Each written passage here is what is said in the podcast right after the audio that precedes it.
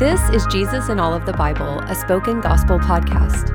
In each episode, we take a quick look at what's happening in a biblical text and how it sheds light on Jesus and his gospel.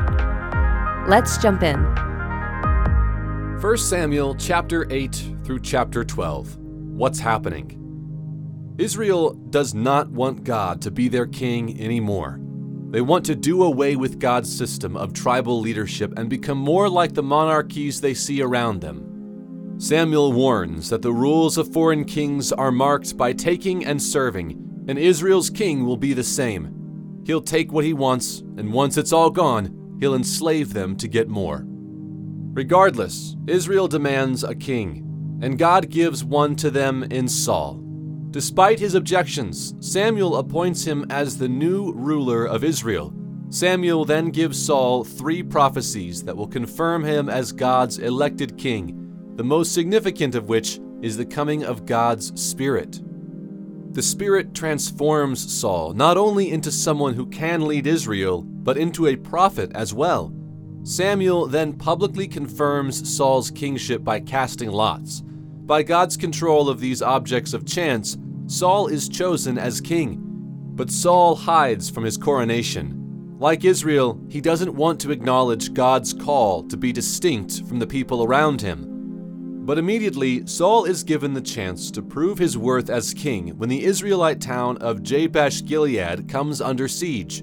The Spirit overwhelms Saul and he saves the town. Proven by both chance and battle, Saul is officially made the king. Samuel then marks the transition of power from himself to Saul in a speech.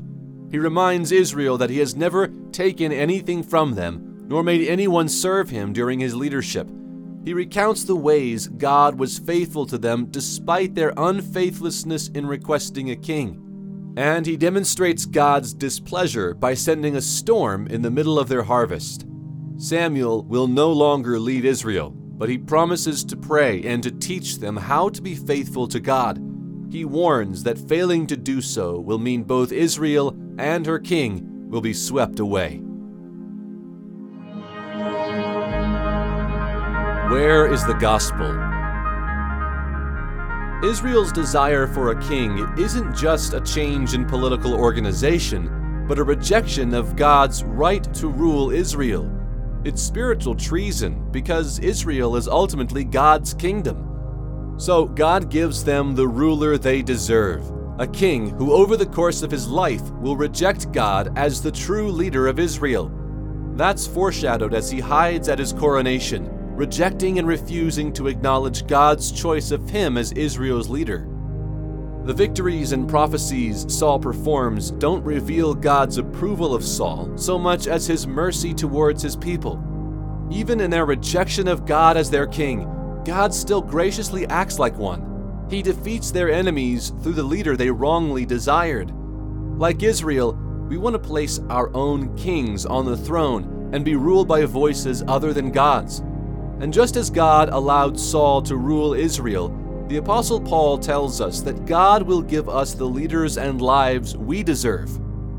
These kings will take and take until we're finally enslaved by them. But even in our rejection of God as king, God still acts like one. Jesus takes the throne even when it means being crowned with thorns. Just like Saul's coronation, Jesus' cross is both our rejection of God as King and the moment we are rescued from our enemies. Jesus nails our enemies' heads to the cross and proves himself as a worthy king, more powerful than even death. And Jesus, rather than taking from and enslaving, promises to serve and to set free even traitors like us. So don't be like Israel Admit your rebellion, accept God's chosen leader Jesus, bow to the true King, and you live forever in his kingdom of peace. See for yourself. May the Holy Spirit open your eyes to see the God who is King, and may you see Jesus as the King who doesn't take or demand to be served, but serves by offering his life and kingdom to us. Thank you for listening to Jesus in All of the Bible. This podcast is created by Spoken Gospel. Spoken Gospel is a nonprofit ministry dedicated to speaking the gospel out of every corner of Scripture. To learn more about our mission and to view all of our free resources, visit spokengospel.com.